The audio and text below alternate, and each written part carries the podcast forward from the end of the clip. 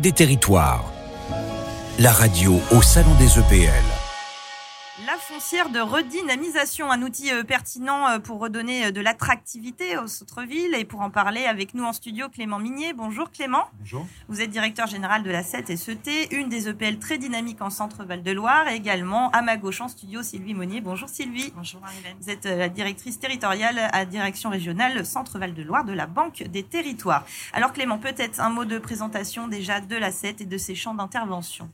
Écoutez, la SET est une SEM d'aménagement à l'origine qui a été créée en 1958 et qui agit sur tout le territoire de l'Indre-et-Loire, de la métropole et de la ville de Tours.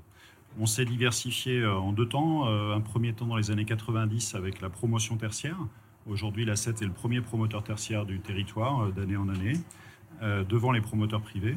Et nous nous sommes diversifiés aussi en 2012 sur l'investissement immobilier avec la création d'une SEM patrimoniale qui est la CEPAL, qui agit sur l'industrie et le tertiaire. Et on a une dernière année, puisque ça a été délibéré lundi dernier par la ville de Tours, la création d'une SPL, une société d'efficacité énergétique qui rénovera le bâti public et qui produira de l'énergie renouvelable.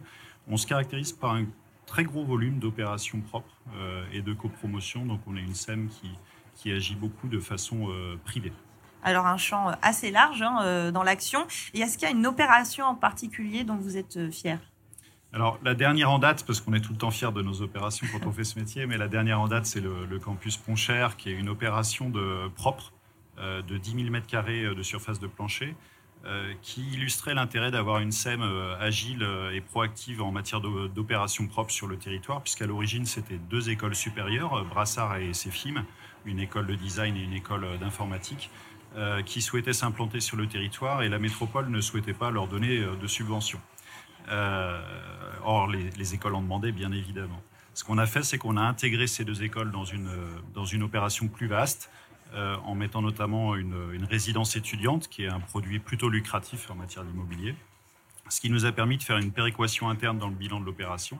On a vendu les deux écoles à un prix inférieur à leur prix de revient, ce qui correspondait, peu ou prou, à une forme de subvention, donc la métropole n'a pas eu à subventionner les deux écoles. Et alors, est-ce que vous avez d'autres projets ?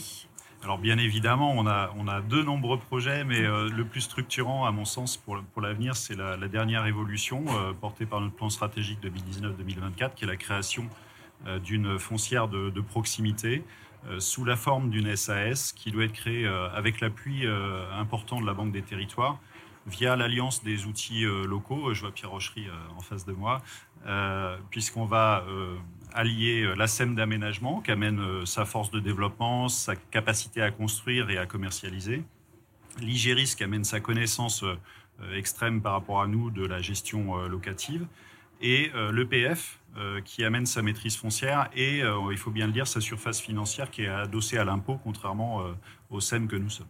Alors, la foncière de proximité, pourquoi faire ? Et la Banque des Territoires dans tout ça, quelle est son action ? Alors, c'est une foncière de proximité et pas une foncière de redynamisation, effectivement, parce que la ville de Tours, vous l'avez vu peut-être si vous êtes allé faire un peu de tourisme ces derniers jours, est une ville commerciale par excellence, avec un taux d'équipement qui est très nettement supérieur aux villes de strates comparables et un taux de vacances qui est extrêmement bas. Donc, a priori, il n'y a aucun intérêt. C'est vrai que le centre-ville est dynamique. Voilà. Je me suis trompé dans l'intitulé tout à l'heure, c'est vrai. Aucun intérêt pour faire une foncière de redynamisation à Tours. Mais en réalité, il faut moduler ce constat purement statistique. D'une part, on a sur certains quartiers, notamment sociaux, des difficultés. Et on a besoin d'intervenir comme une foncière de redynamisation classique à une micro-échelle de certains quartiers. Deuxièmement, et c'est l'objet fondamental de cette foncière, c'est qu'on a des phénomènes dans les artères commerciales principales, des phénomènes de spécialisation d'anciennes extrêmement fortes, avec des franchises ou avec du textile, qui font disparaître les vrais commerces de proximité, la librairie, la boulangerie, le poissonnier, le boucher.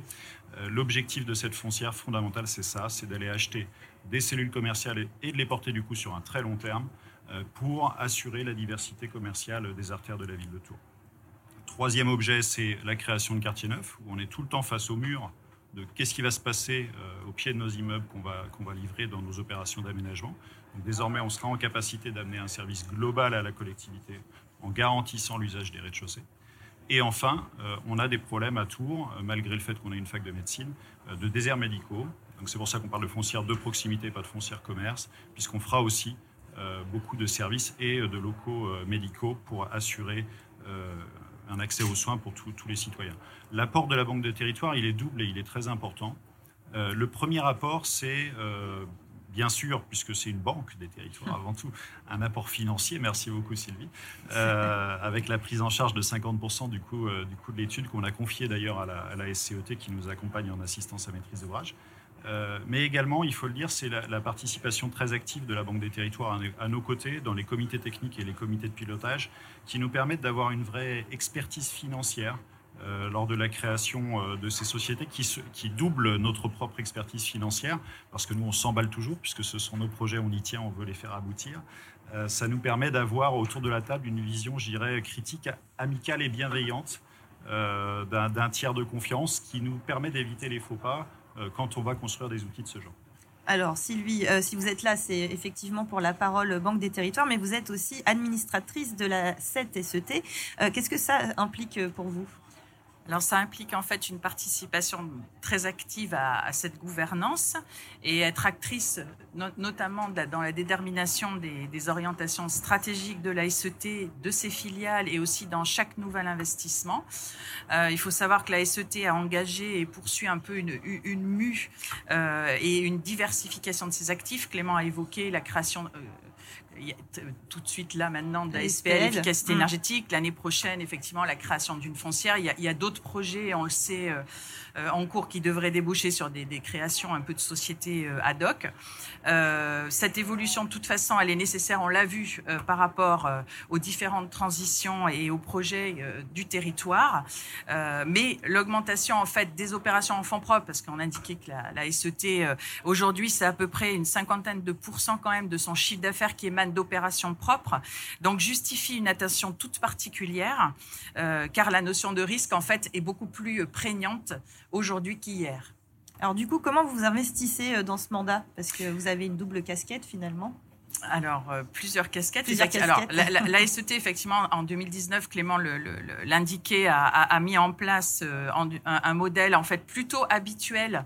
Enfin, Clément et les actionnaires, bien sûr, dans l'élaboration d'un plan stratégique, mais a mis en place en fait un modèle plutôt habituel dans les SEM patrimoniales et peu dans les SEM d'aménagement. Et donc, en fait, ce modèle, il s'agit de la création d'une comitologie à 2 niveaux, c'est-à-dire au-delà du conseil d'administration, il y a un comité stratégique qui se réunit au moins 2 fois par an, et puis des comités techniques selon les besoins qui viennent préparer en fait les décisions du conseil d'administration.